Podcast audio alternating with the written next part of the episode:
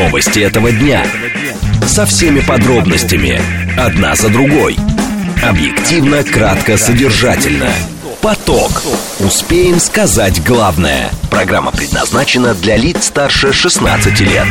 Радиостанция «Говорит Москва», среда, 1 ноября, сейчас 16.06. Меня зовут Юрий Буткин, добрый день. Следим за новостями, обсуждаем главные темы, смотрим, как едет город. Все это в прямом эфире. Вы пишите через смс-портал или через телеграм. Вы звоните прямо в студию без премодерации по номеру 7373948. Вы слушаете и смотрите нас, в конце концов, в интернете, э, либо в телеграм-канале «Радио говорит МСК», либо на YouTube-канале э, «Говорит Москва», либо в социальной сети ВКонтакте. В движении. Как едет город, смотрим на, за картой пробок. 3 балла так оценивают ситуацию специалисты, в 4 балла ее планируют оценивать в 5 вечера. По прогнозам далее в 6 и в 7 вечера в городе будут 6-бальные пробки. Главные, самые красные пробки на карте московских пробок сейчас это третье кольцо перед поворотом на Варшавку, причем и внешнее, и внутреннее. Э, это внутренний МКАД перед э, э, Варшавкой тоже. Здесь довольно большая пробка сегодня, больше, чем обычно. Она начинается еще от Каширки. И тоже традиционная для этого времени суток пробка, но сегодня не очень большая. Внутренний МКАД перед Ленинградкой. Слушать. Думать. Знать. Говорит Москва. 94 и 8 FM. Эм. Поток. Поток.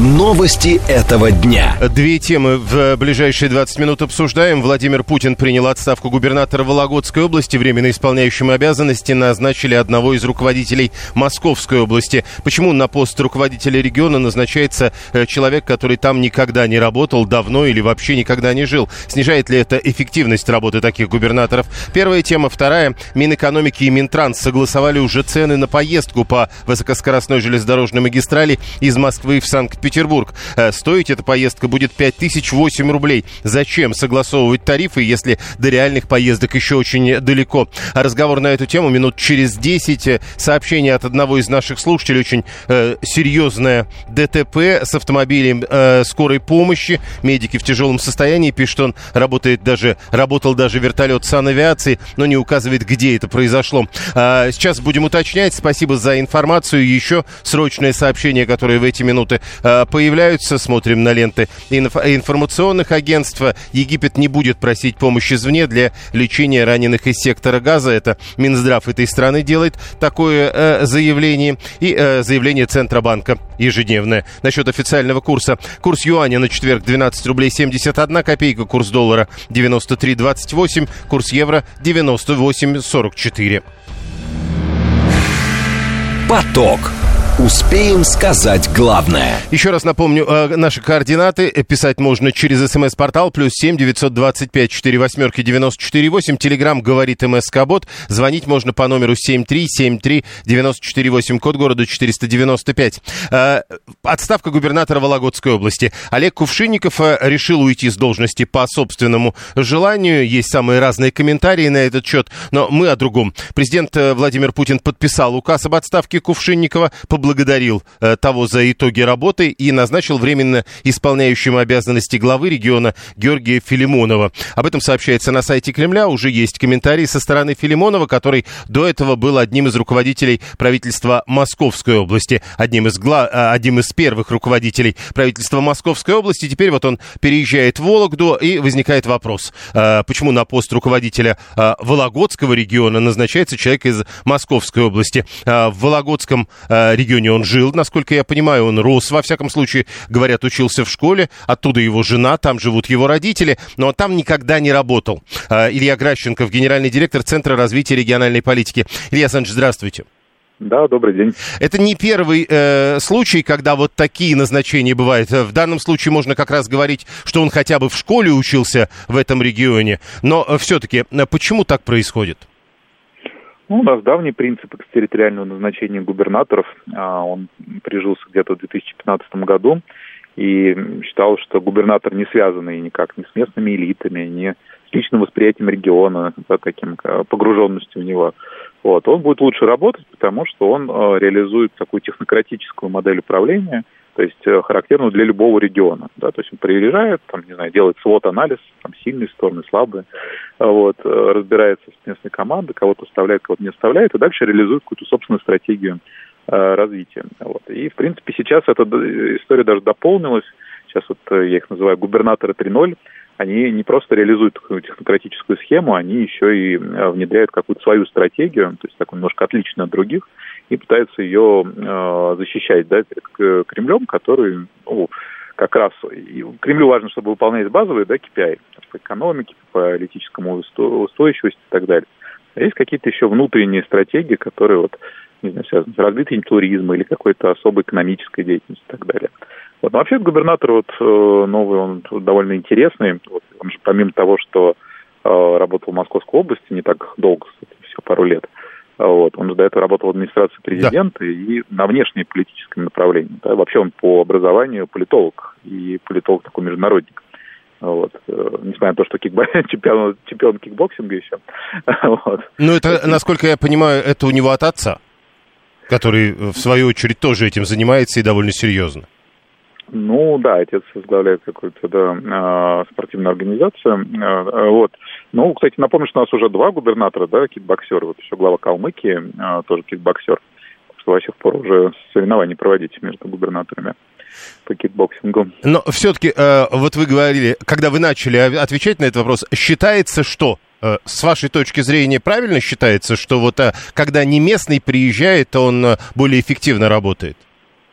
Ну, смотрите, у нас же выборы, да, то есть если бы это было неэффективно, то люди могли бы не голосовать за неместного, да, то есть был, был бы запрос, что вот мы хотим своего вологодского, и там варяг не пройдет. Но мы же видим, что губернаторы избираются там, результатом 70-80%, а даже 90%. Вот, есть получается, что как бы людям все равно откуда он. То есть они как раз наоборот считают, что раз Кремль прислал какого-то своего, назначил временно исполняющим обязанности, то окей, мы его поддержим, потому что все равно все ресурсы он притащит э, откуда-то извне, да, из Минфина там, и так далее. Вот, поэтому местные как бы воспринимаются, наоборот, скорее как угроза. Вот в Хакасии выбрали местного, да, Коновалова, и что, вот целый год фактически он воевал, да, там, с федеральными структурами, потому что они говорили, ну он же не наш, что мы им будем, да, давать. Вот. И наоборот, да, то есть вот э, если мы не будем такого, да, выскочку поддерживать, люди поймут, что они выбрали не того губернатора. Да? Вот выбрали бы нужного, мы бы ему оказали все. Хорошо, это, это пора поддержку со стороны центра. С другой стороны, все-таки, э, ну вот даже когда э, берете новую машину или любой новый прибор, первое время вы не можете его эффективно использовать. То же самое ведь, по идее, происходит и с первым руководителем. Он приезжает и первое время областью эффективно руководить не может. Он же не все там знает. Ну, вот смотрите, его же практически за год да, до выборов назначают временно исполняющим обязанности. На мой взгляд, в принципе, это вообще не очень справедливая, честно говоря, история, да, когда человек заходит на выборы из позиции, что он уже как бы да, действующий глава, хоть с приставкой в Рио. Вот. Но тем не менее, у него вот есть этот год. За этот год он может освоиться, да, там, принять решение, тянет он, не тянет. Напомню, что, например, бывший глава МЧС Зинчев, он до этого успел руководить Калининградской областью, откуда как раз ушел, потому что вот на посту губернатора он э, себя не чувствовал, да, уверенно. Вот, поэтому как бы такие прецеденты бывают. Но в основном люди за год действительно адаптируются, понимают, во-первых, они команду, да, оставляют предыдущего губернатора до выборов, те фактически замещают всю исполнительную власть, то есть губернатор занимается только как раз таки внешним аудитом, вот, и так далее. И только после выборов он уже формирует свою команду. Вот поэтому, в принципе, нет, это достаточно как бы эффективная с э, точки зрения именно вот менеджмента, да, форма власти. Вот, тем более, когда действительно все завязано на федеральный центр. Вот если у нас регионы были не э, реципиенты, да, а доноры, вот это был бы другой вопрос, да, то есть для региона, где, который умеет зарабатывать деньги. Поскольку большинство как бы что-то хочет получить от федерального центра, то, конечно, в общем-то, там входить в курс дела – это такая история не самая важная. Важнее выстроить как раз коммуникацию вот начальством в Москве. Спасибо. Илья Гращенков, генеральный директор Центра развития региональной политики. Мэр в Москве не местный, пишет 312 и посмотрите на Москву. А, Костя 873 тоже пишет Москва, главный пример не местного, и уже прижился, пишет Костя, и москвичам нормально. Я просто напомню, что к тому моменту, когда нынешний московский мэр стал московским мэром, он уже довольно много лет, по-моему, 5 или 6 лет прожил в Москве. Э, и вот 123 тоже пишет мэр столицы Собянин далеко не местный, приехал сюда сюда очень издалека. Но еще раз напомню, что он приехал сюда очень издалека, не в тот момент, когда стал мэром Москвы. А, в знаменитой песне про Вологду, где Милая живет в здании, где резной полисад, совсем не кожно-венерологический диспансер, там краеведческий музей. Рассказывает нам зачем-то Григорий 859 или не нам, или новому э, исполняющему обязанности губернатора Вологодской области Георгию э, Филимонову. Э, Элиса 738 уточняет, сколько лет прожил до э, назначения или избрания мэром Москвы. Сергей Собянин 7 лет с 2004 года, это э, он здесь, в Москве. Москвичам нормально, пишут не москвичи, уверен Руслан 544. Э, что? Что на, а, а что пишут не москвичи? У нас вроде все пишут, что это нормально москвичам, что мэр не местный. Хотя, еще раз напомню, э, к тому моменту, когда он становился мэром, он уже много лет в Москве прожил. 7373948, телефон прямого эфира. Телеграмм говорит МСК-бот. Звонить можно по номеру 7373948, код города 495. 565 э, в России принцип прибыло-убыло проявляется четко. Перетащат деловых людей на Вологодчину, меньше станет их в Москве. По-разному бывает. Некоторые деловые люди в Вологодчину и с Вологодчины переезжают, к примеру, в Новосибирскую область. 402 москвичам нормально только в Москве. Да, ну, посмотрим, заодно и посмотрим. Э, напомню, Владимир Путин принял отставку губернатора Вологодской области. На его пост, временно исполняющим обязанности главы региона, стал один из э, руководителей в прошлом правительства Московской области Георгий Филимонов.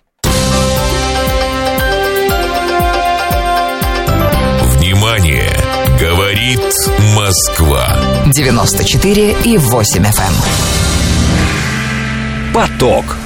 Успеем сказать главное. Продолжаем. Следующая тема – это сообщение о том, что Минэкономики и Минтранс согласовали цены на поездку по высокоскоростной железнодорожной магистрали из Москвы в Санкт-Петербург. Она составит 5008 рублей.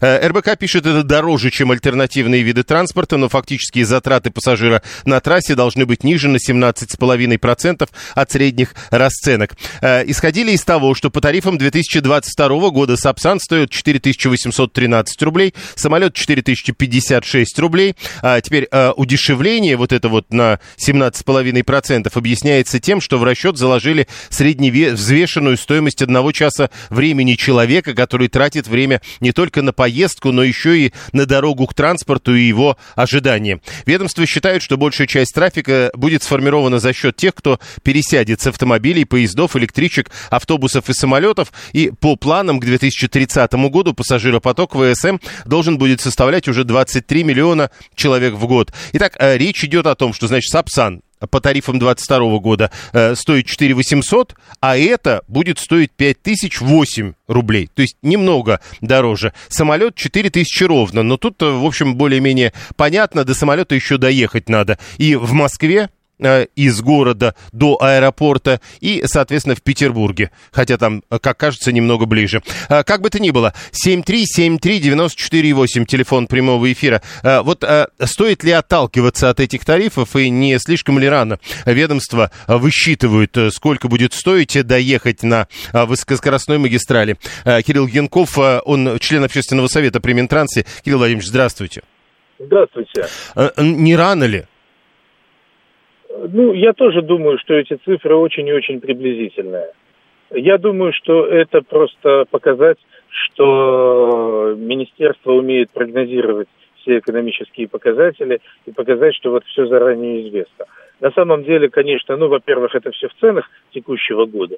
Во-вторых, есть, конечно, многие обстоятельства, которые пока неизвестны. Например, себестоимость эксплуатации высокоскоростной дороги неизвестна, хотя бы потому, что пока непонятно, какой будет подвижной состав там. Успеют сделать отечественный или придется покупать китайский, и сколько будет стоить его производство, сколько будет стоить его эксплуатация. Например, даже вот такие э, довольно фундаментальные Э, параметры пока точно неизвестны. Да, но смотрите, они э, пытаются показать, как я понимаю, соотношение. То есть, если сейчас ты на Сапсане столько платишь, то на это ты будешь платить, ну, там вот на, на 200 рублей, там на 5% больше. Насколько вот эти 5% с вашей точки зрения будут отбиваться той скоростью? Насколько быстрее высокоскоростная магистраль будет довозить-то? Э, ну, сейчас предполагается, что она будет довозить за 2 часа 15 минут, при том, что самый быстрый Сапсан едет 3 часа 30 минут. Ну, в полтора раза дольше. на самом деле, да, это не такая уж огромная разница. Если бы построили дорогу Москва-Казань, там бы разница была больше. До Казани бы э, высокоскоростной поезд должен э, был бы довозить за три с половиной часа, а сейчас там э, поезда в 11 часов в пути. То есть до Казани эффект был бы больше, здесь эффект будет не такой большой. Еще одно, вот эта вот история про фактические затраты пассажира на трассе должны быть ниже на 17,5 средних расценок. Это очень сложно понять, может быть, вы объясните? Ну, что значит затраты пассажира на трассе, тоже не очень понятно. В смысле, Я вот курочку купить, что ли? Я тоже пытаюсь понять. Э, Да, или в вагон бистро пойти. Э, Да, многим не нужно за 2 часа 15 минут кушать, они и без еды спокойно обойдутся. Э, Тоже я не очень понимаю. Я прочитал этот материал, Э, там еще есть интересные цифры по прогнозируемому перетоку с других видов транспорта. Их тоже есть за что покритиковать. Но вот насчет э, затрат на трассе я тоже не очень понял. Вот про переток это мой следующий вопрос. А они ведь э, рассчитывают, что пассажиропоток составит 23 миллиона человек в год, и все это будет электричек, автобусов, самолетов, автомобилей и поездов. На ваш взгляд, это вот не слишком ли оптимистичные прогнозы? Это слишком оптимистично. Во-первых, насчет электричек, да, я понимаю, что найдутся пассажиры, готовые из Москвы в Зеленоград доехать за 15 минут на высокоскоростном поезде, но слишком велика цена даже с нынешними э, скоростными ласточками. Разница в цене будет слишком велика, их будет очень немного. Где еще пригородные пассажиры уйдут на ВСМ? Ну, может быть, из Москвы в Тверь кто-то уйдет, но сейчас они доезжают в центр города, а вокзал Новая Тверь будет где-то в чистом поле. Тоже не очевидно, что будет большой переток пассажиров.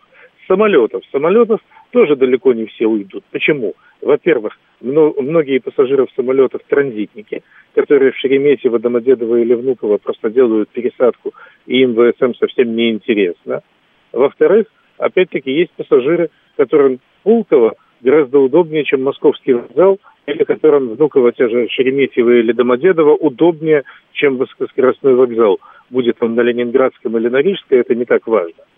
Поэтому переток с авиацией я бы тоже сильно не преувеличивал. А переток с железной дороги зависит от одной простой вещи. После строительства ВСМ по нынешней линии будут вообще ходить дневные поезда?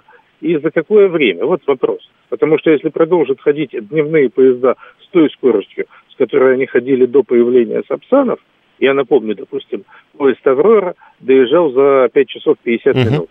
Сейчас есть «Ласточка», которая едет 7 часов. Вот на эти поезда есть спрос.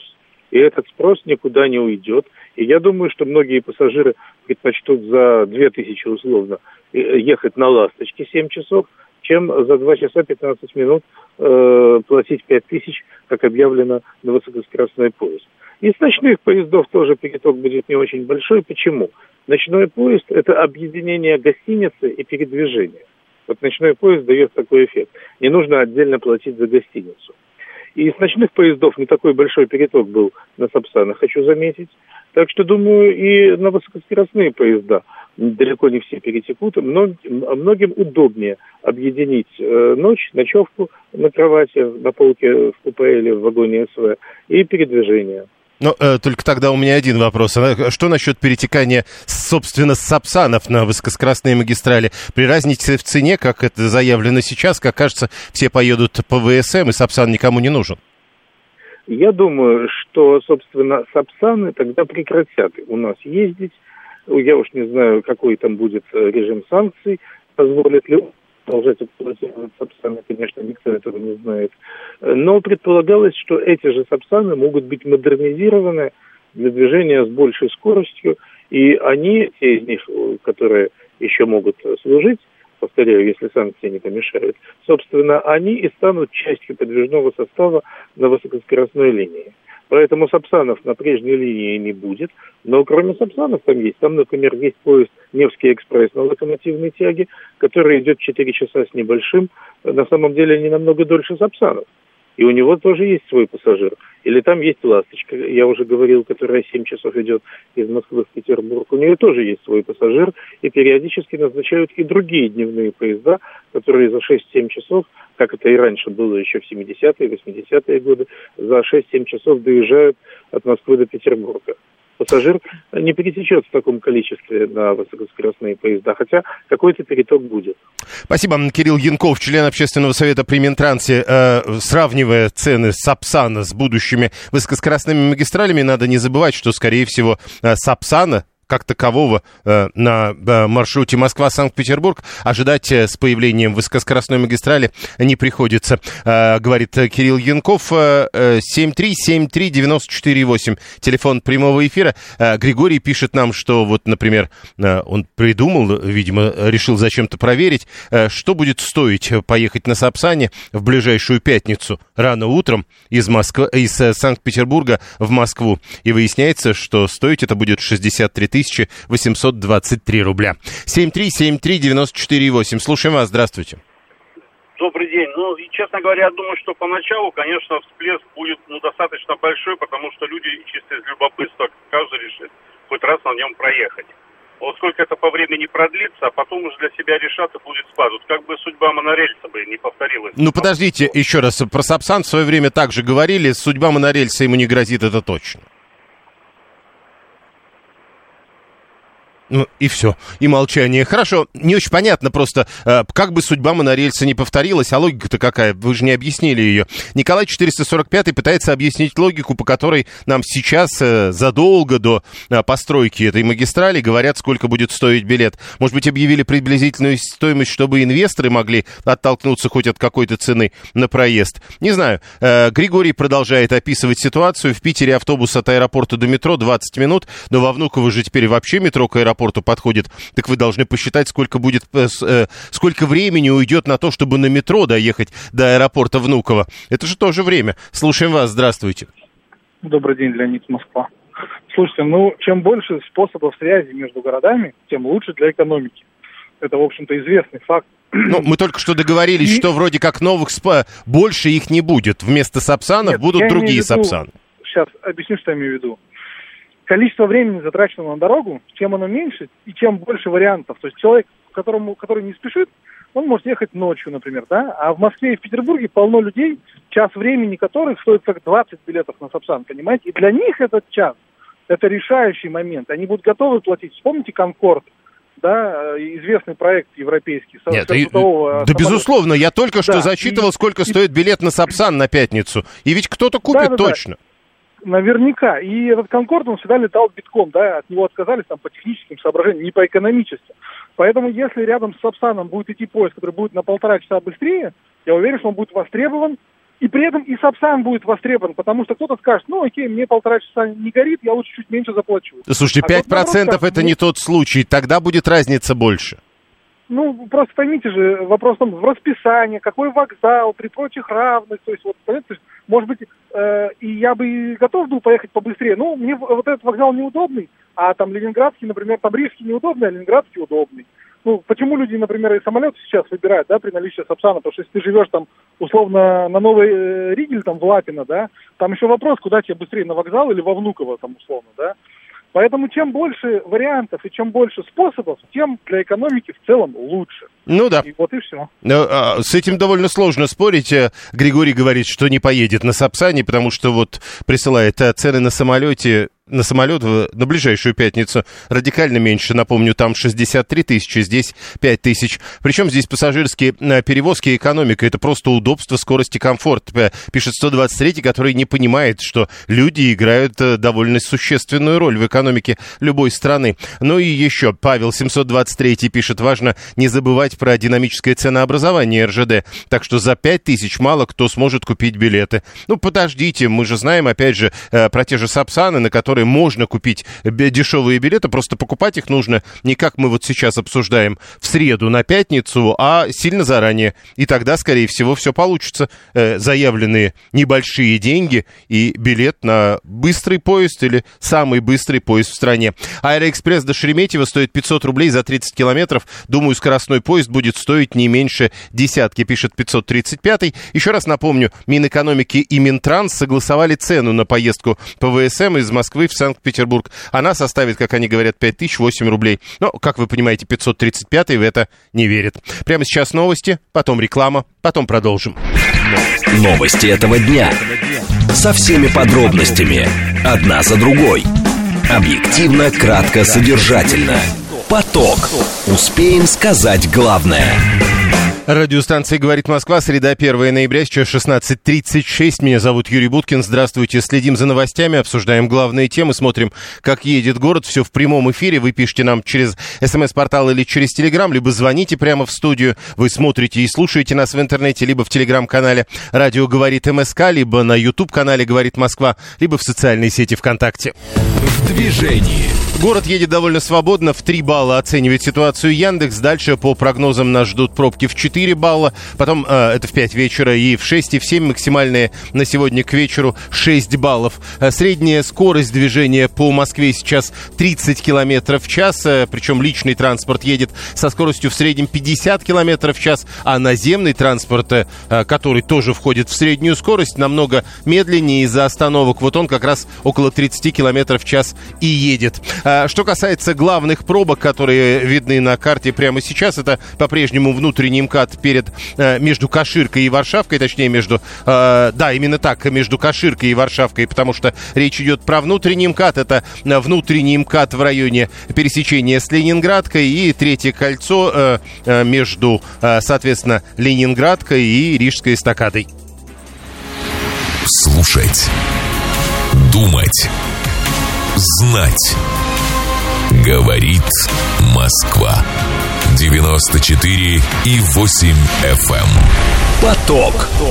Новости этого дня. Две темы обсуждаем в ближайшие 20 минут. Во-первых, в Минздраве поддержали идею введения должности медсестры в школе. Э, эту должность в свое время отменили, теперь надо возвращать. Нужно ли это делать? Первая тема. Вторая тема. 57% э, граждан России в результате опроса называют профессию курьера самой доступной для трудоустройства. На втором месте работа охранника, на третьем грузчика. Чем объяснить непопулярность этой работы, если ее так легко получить? Почему не популярны курьеры, охранники и грузчики? Об этом разговор минут через 10. Срочное сообщение. Во-первых, в Думу внесли проект, который направлен против фиктивных браков с иностранцами. Теперь э, будет установлен, как предполагается, для иностранных граждан минимальный срок нахождения в браке для того, чтобы упрощенно получить разрешение на временное проживание. Причем это будет два года. Еще одно срочное сообщение. Расписание поездов на Калужском направлении МЦД-4 меняется в праздничные выходные выходные, э, об этом РИА Новости пишет, это нужно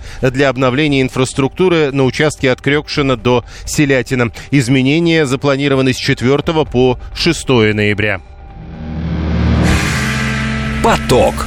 Успеем сказать главное – Первая тема для обсуждения – идея введения должности медсестры в школах, которую поддержали в Минздраве Российской Федерации. Речь идет, кроме того, о прикреплении работающих в учебных заведениях врачей к медицинским организациям. Это инициатива вице-спикера Госдумы Ирины Яровой. Ее одобрили в Минздраве, в Минпросвещении, Роспотребнадзоре. В ближайшее время Минздрав проведет работу по актуализации порядка оказания медпомощи несовершеннолетним в образовательных учреждениях. Но тут ведь главный вопрос в другом. Э, должность должность медсестры в школах уже была. И по какой-то причине была отменена. Зачем возвращать? Нужно ли это? Э, как раз, расценить эту идею? Зачем возвращаться к тому, что уже было и что было отменено, очевидно, э, было признано ненужным. Об этом давайте поговорим. Э, Дмитрий Панков к нам должен сейчас присоединиться. Он заведующий кафедрой педиатрии и школьной медицины на факультете дополнительного профессионального образования в университете имени Пирогова, доктор медицинских наук. Дмитрий Дмитриевич, здравствуйте. Да, здравствуйте, Юрий. Итак, а должность это ведь была, ее же почему-то отменили. Вы имеете в виду медсестра? Да. Да, долгие годы. А почему отменили? Ну, вы знаете, та причина, которая лежит на поверхности, она очень простая. Дело в том, что медикам, работающим не в медицинском учреждении, не идет стаж медицинский. И поэтому школьные медсестры и врачи в том числе, которых они принимали к себе на работу, они теряли медицинский стаж, а это, э, соответственно, чревато целым рядом вытекающих последствий. Ну, то есть получается, что э, должность отменили, потому что никто не захотел там работать?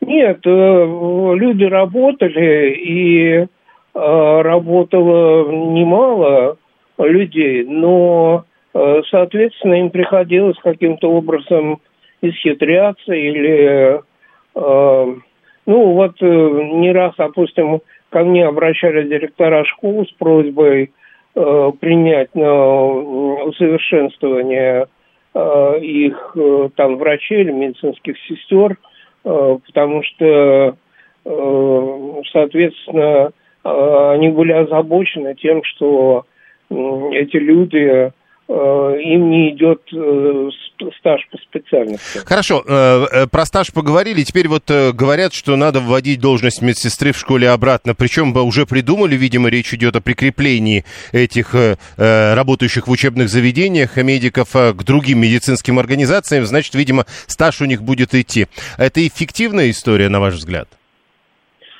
Ну, вы знаете, во-первых, мне не очень понятно, что значит они будут прикреплены, потому что они сейчас прикреплены. Э, те э, медики, которые сейчас работают в школе, они э, числятся, они получают зарплату в поликлиниках. Но стаж им все равно не идет. Нет, почему идет, так как они э, считаются сотрудниками поликлиник, то есть в медицинских учреждениях.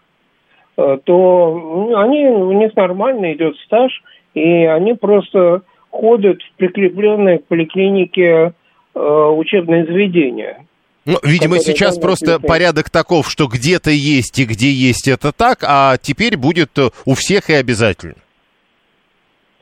Ну, вполне возможно, но тем не менее существует э, немало других проблем, которые имелись раньше, и я думаю, возникнут опять же сейчас при этой э, системе. И вообще не в медсестер упирается дело. Конечно, хорошо, когда в каком-то учреждении, тем более учебном, есть медицинская сестра. Но если мы ставим вопрос о э, так сказать, усиление профилактической работы э, среди этого контингента, то, конечно, это э, нужно делать не с помощью медсестер, то есть средних медицинских работников, которые, возможности которых существенно ограничены, mm. а нужно делать э, с помощью специально обученных врачей, которые э, разбираются в так называемой приморбидной медицине, потому что почти 80% э, детей и подростков, которые находятся э, в средних учебных заведениях, это, они принадлежат так называемой второй группе здоровья, то есть они не являются абсолютно здоровыми, но они еще, не, еще пока не являются носителями какого-то нозологического диагноза. Ну, то есть, когда я спрашивал вас, насколько это эффективно, вы говорите, это настолько эффективно, что даже не только медсестру, но и врача есть смысл в школе держать, потому что делать что ему будет. Да, конечно, если э, он будет специально для этого обучен, потому что приморбидная медицина, она э, более сложная с диагностической точки зрения, да и с лечебной тоже – Э, нужно обращать внимание на многие мелочи, которые, э, в общем-то, которым далеко не все врачи э, обучены. Спасибо. Э, Дмитрий Панков, заведующий кафедрой педиатрии и школьной медицины на факультете дополнительного профессионального образования в Российском национальном исследовательском медицинском университете имени Пирогова. Доктор медицинских наук, он был с нами на прямой связи. Итак, в Минздраве поддержали идею введения должности медсестры в школах, с которой выступила вице-спикер Госдумы Ирина Яровая. Поддержали эту идею в Минпросвещении, в Роспотребнадзоре. Но, видите, оказывается, есть вопросы. Э, допустим, э, вернут медсестру, а вот, например, 530 э, пишет, а кабинет где возьмут? А в кабинет что-то надо будет поставить. Это же дорогая история. Хотя вот, например, Григорий хвастается 859 что у него на работе врач есть, можно даже справку в бассейн взять. Вот пусть медсестра в школе справки в бассейн продает. Ну как это? Подождите, во-первых, у вас врач, там медсестра, зачем это писать? 7373948. А, Алла рассказывает, помнится, перед контрольной по химии мы три подружки пошли в медкабинет э, больными прикидываться. У меня не получилось, у приятельниц получилось. Они меня в поликлинику повели, где я удачно симулировала э, плохое самочувствие. Выходя из кабинета, я не сумела быстро выйти из образа, и подруги рыдали от смеха, сопровождая меня к окошку за справкой. Но вот видите, э, все-таки даже если есть медкабинет, э, рано или поздно после медкабинета надо еще идти в поликлинику. 530 говорит, если так вот все будет продолжаться, так еще и кухни в школы вернут, что ли. Не знаю. Да, вот 530 говорит, у меня в школе даже стоматолог был. Вот у меня в школе тоже был, как мне кажется, стоматолог. А Виталий 618 не понимаю, говорит, какой варвар отменил врачей в школе. У меня в, два, в 2000-х и врач был, и медсестра была. К ним обычно сдавали записки после болезни. Какие записки? После болезни, и все работало. А, не знаю, а, Дмитрий 807 мне, говорит, кажется, что история с возвратом медсестер больше связана с тем, что теперь на каждый чих приходится скорую вызывать, а это сильно дороже, чем медсестра в школе. Ну, то есть вам кажется, что на каждый чих, вызывая э, скорую э, усилиями медсестры, это будет проще делать? Не знаю. 7373948. Прошу вас. Здравствуйте, меня зовут Анна. Юрий Викторович, а у меня все один и тот же вопрос. Ну, большие города, даже небольшие города, ладно, а сельские школы что делать? Вот в который раз говорю, вот у моего друга, Сереги, дай бог ему доброго здоровья, единственная школа на центральной усадьбе – вот на центральной усадьбе у них есть ФАП. Так в этом ФАП, ФАП это фельдшерско-акушерский пункт. Угу. Там фельдшер совмещает должность фельдшера, аптекарши и медсестры. Потому что никто не едет туда работать. Вот какая медсестра поедет в эту школу работать? До райцентра 15 километров автобус ходит. Не, э, Анна, ну мы же опять, мы опять возвращаемся к вопросу эффективности. А, ну, допустим, пойдет она туда работать, а ей будет что делать-то? Да ей, может, и будет чего делать. Как минимум помогать вон в ФАПе. И как минимум детей осматривать, потому что кто где упал, кто где поцарапался, кто где... Они же носятся по школе. Вот мои иногда приходят, господи, откуда все эти-то я бегал, я ударился, а то я все. Ну, хоть зеленкой что-то намажут, ладно. Ну, там ну, то есть вам, вам кажется, ну, что это эффективно. Я, э, я понял. 7373948. Тут без доктора не обойтись. Да, слушаем вас. Здравствуйте. Да, здравствуйте, Игорь Добродок на линии. Спасибо за эфир. Анне Ларионовне и всем слушателям крепкого здоровья. А, да, смотрите, ситуация в чем. Вот э, коснулись, да, там, вызов скорой помощи, например, да, там, стоимость его и так далее.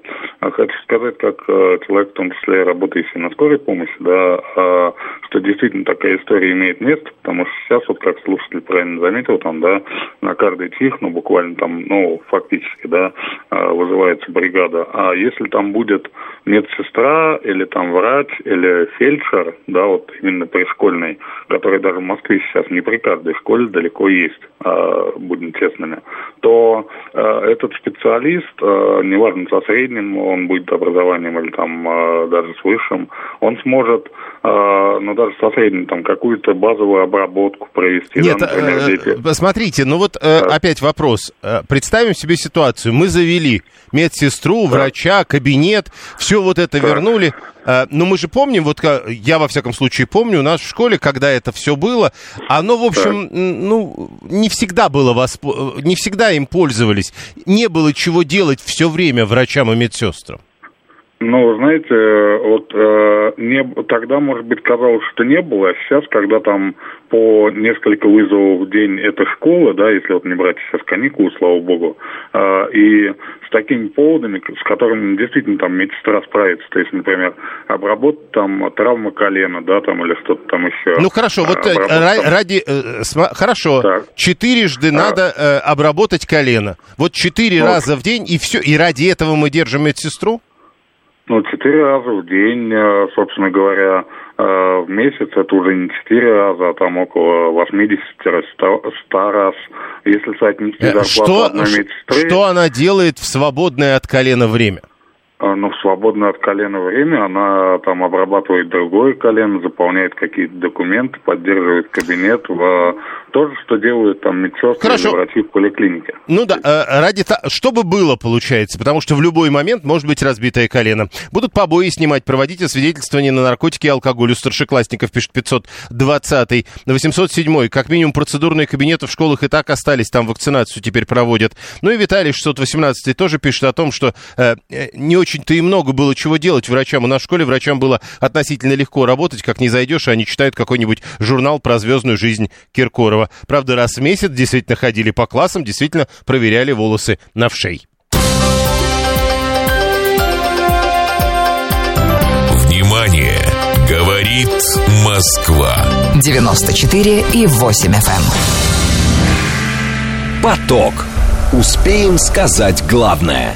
Анатолий говорит, 581 она должна будет лекции читать э, о том, чтобы предохранялись. Я прямо вижу себе, медсестра читает лекции. Ну, а Сергей 87 пишет, посадить сестру ради четырех колен в день, это лучше, чем четыре раза в день гонять скорую. Ну, тут вопрос, ради колена надо ли гонять скорую. Может быть, это тоже вопрос, э, над которым надо поработать. А, все, следующая тема. 57% россиян назвали профессию курьера самой доступной для трудоустройства. На втором месте идет работа охранника, на третьем грузчика. 20% граждан считают, что проще всего стать водителем. 7% поваром. Арти пишет об этом, ссылаясь на опрос сервисов «Подработка» и «Работа.ру». 5% респондентов уверены, что легче всего устроиться на позиции маркетолога, дизайнера, спортсмена, проводника и актера. 64% опрошенных полагают, что все вышеназванные профессии просты, так как для них чаще всего не нужно специальное образование. И вот это, наверное, э, бессмысленно обсуждать, а, но все-таки, смотрите, значит, э, профессию курьера, говорят, она самая доступная, называют. Вторая профессия охранника, говорят, самая доступная. На, третья, грузчик, самая доступная. То есть мало кто хочет. Больше предложения, чем спрос. Ну, вот в данном случае получается, да? А, но курьер и грузчик, это вроде как тяжело. Охранник вроде как не очень логика непонятна. Заместитель генерального директора сервиса «Работа.ру» Александр Ветерков к нам присоединяется. Александр Юрьевич, здравствуйте. Здравствуйте. Итак, нет ли здесь вот чего-то непонятного, потому что курьер и грузчик, вроде ясно, э, это тяжелая работа, никто не хочет ей заниматься за любые деньги. Но охранник вроде не такая тяжелая работа, а тоже не хотят. Ну, вообще можно сказать, что на рынке труда у нас сейчас рынок соискателей и кандидатов не хватает практически во всех вакансиях где требуется большое количество людей. Если говорить про, про охранников, то, с одной стороны, вроде бы э, не особо сложная работа, с другой стороны, она требует специальных э, знаний, умений, умений, лицензии, э, которые нужно получать в частном охранном предприятии, сдать определенные все-таки физические нормативы, поскольку мы говорим об охранниках, а не о сторожах. То есть, когда люди говорят, что это доступная профессия, они ошибаются, получается? Ну, с одной стороны, э, не то они видят то, что таких вакансий большое количество и считают, естественно, что эта профессия доступна, но дальше для того, чтобы на нее устроиться, безусловно, нужно будет пройти определенные испытания. Хорошо, есть, а про курьеров и грузчиков... курьером, грузчиком гораздо проще. Так вот, э, проще, но это тяжелая работа, поэтому вот так легко, так доступна она для трудоустройства. Ну и потому, что не хватает кандидатов, а спрос на них есть. А, ну, точно такая же а, работа, где требуется большое количество кандидатов, например, водителей, но требуется специальное умение, знание а, и наличие прав, да, поэтому она доступна меньшему количеству людей. То есть, э, возвращаясь... А, Возвращаясь к этому вопросу, люди полагают, что вот курьер, охранник или грузчик это очень доступная работа. Надо ли полагать, что вакансий по этим специальностям как раз и есть э, абсолютное большинство? Ну, оно равное такому же количеству вакансий, которые есть, э, например, в розничной торговле. Требуется большое количество продавцов, мерчендайзеров, комплектовщиков. Э, требуется большое количество водителей в э, транспортных услугах. Очень большое количество требуется людей на производстве, в производственной сфере в агрохолдинге. Но во всех этих работах уже требуют специальные знания, наличие каких-либо документов, подтверждающих образование, например, там токарь, слесарь на производство, а, нужно получение специального образования, и поэтому оно менее доступно, чем а, то, где требуются только руки-ноги, а, и фактически можно прийти и а, выйти на работу прямо сегодня или прямо завтра на опубликованной вакансии. Э, сразу несколько человек пишут тут, э, может быть, вы как-то прокомментируете, что, мол, охранники бывают разными, и вот, например, в некоторые магазины или э, аптеки берут охранников всех без разбора. Такое может быть? А, ну, как правило, такое возможно при условии того, что роль охранника это, по сути дела, а, не сотрудник частного охранного предприятия, а выполняет роль контролера. То есть это не совсем охранник, это такой контролер на выходе, который следит за тем, чтобы... Но это тоже называется охранник. Товары. Но э, в бытовом языке, безусловно, мы такого человека назовем контролер охранник. Еще одно, э, значит, самая доступная профессия курьера, и вот тут один из наших слушателей пишет, грузчик, курьер, дворник, самое дно вакансий, работа хлам, эти, это его оценки на его совести, но все-таки эти работы не требуют каких-либо особых навыков, и потому никогда и нигде не будут хорошо оплачиваться. Некоторые до сих пор считают, что э, курьеры, работа курьера или грузчика плохо оплачивается. Это так? Это не так. А, сейчас эти вакансии, поскольку пользуются большим спросом, то уровень оплаты на них достаточно высокий, то есть смена работы курьером будет стоить а, и оплачиваться столько же, наверное, сколько смена работы водителем или поваром. А, но при этом, безусловно, вы правильно сказали, что это очень тяжелый труд, и для того, чтобы заработать значимую сумму денег, нужно совершить большое количество, выполнить большое количество заказов, отвести большое количество товаров, но заработать можно действительно значимые суммы. А, например, средняя заработная плата сейчас, доход скорее, не заработная плата, поскольку охранники чаще, ой, курьеры чаще работают как самозанятые исполнители, доход у них составляет в Москве, Санкт-Петербурге, Новосибирске сейчас порядка 70-80 тысяч рублей в среднем. Спасибо. и выше с другими вакансиями. Спасибо. Александр Ветерков, заместитель генерального директора сервиса «Работа.ру» был с нами на прямой связи. Александр, 52-й, когда работал э, в аптеке, контролер торгового зала называл себя вообще помощником директора по экономической безопасности. Э, Антон работал в охранником э, в ведомственной охране в «Газпроме». Туда вообще невозможно устроиться. Там адский труд, лицензия на оружие и спецсредства. Но это уже совсем другая история. Вряд ли, когда люди говорят о самой доступной доступные для трудоустройства. Они говорят о работе в ведомственной охране «Газпрома». А, бомбили на автомобиле, раньше пишет Сергей 154 когда не было денег. Сейчас можно промониторить интернет-магазины в собственном районе и развозить их товар. Небольшие э, коробки, а платят от 400 до 800 рублей за штуку. Небольшое количество поездок и хорошие деньги за полдня. Сразу, пишет он, большими буквами. А, насчет охранников вопрос, как не посмотришь на некоторых в пятерочке. Это обычные мужики, которого буквально минуту назад сорвали с дивана после просмотра сериала про полицию. Какой-то отбор они ведь проходят, наверное. Защитят ли они от преступника? Виталий не понимает. 535-й о другом пишет. Хотел устроиться курьером, обговорил условия работы, согласился. Вечером работодатель гипотетически перезвонил и все условия изменил. Я тогда отказался. Вот и так тоже бывает. 7373948. Телефон прямого эфира. 7373948. Код города 495. Самое доступное, по мнению большинства граждан Российской Российской Федерации профессии. Это курьер, охранник или грузчик. Э, что думаете по этому поводу? Э, пробовали ли вы устраиваться на эти самые доступные э, специальности? Дозванивайтесь. Чтобы стать охранником, надо обучиться и получить ряд сертификатов и выдержать часами эту несложную работу. Для многих изнуряюще невыносимо будет. Это пишет 565-й. 530-й пишет, не знаю за грузчиков, но попробуйте охранником в нормальный ЧОП с нуля устроиться. Не выйдет. А в пятерочке вообще не охранники, утверждает 530-й. Слушаем вас, здравствуйте. Добрый день. Да, вы в эфире. Алло. Да. Э, добрый день. Ну, я работаю курьером. Зовут меня Анатолий. Нормальная работа. Насколько доступна она? То есть э, легко было по- получить эту работу? Э, нет, со временем. Вначале в одном месте работал, потом в другом, в третьем, вот так перешел. Так, теперь, э, когда э, вы говорите «работаю курьером», э, вы понимаете, да, что большинство вокруг полагают, что вы получаете меньше всех. Это так? Нет, это не так. Почему, на ваш взгляд, вот люди не понимают, что это за работа? Ну, не, не знаю. Думают, все курьеры возят там продукты, яйца там или еще так. что-то. И я вожу парфюмерию. Э, заказов там штук 30 в день. Средняя зарплата, средняя зарплата в России примерно 70 тысяч. У вас больше или меньше? Конечно, больше. Конечно, больше. Спасибо. Я еще студентом курьере, пишет э, Виталий. Э, нормально приняли, хорошие деньги получали. Алекс говорит, сейчас уборщицы еще нужны с зарплатой 70 тысяч, а дворники 60. Ну да, далее новости.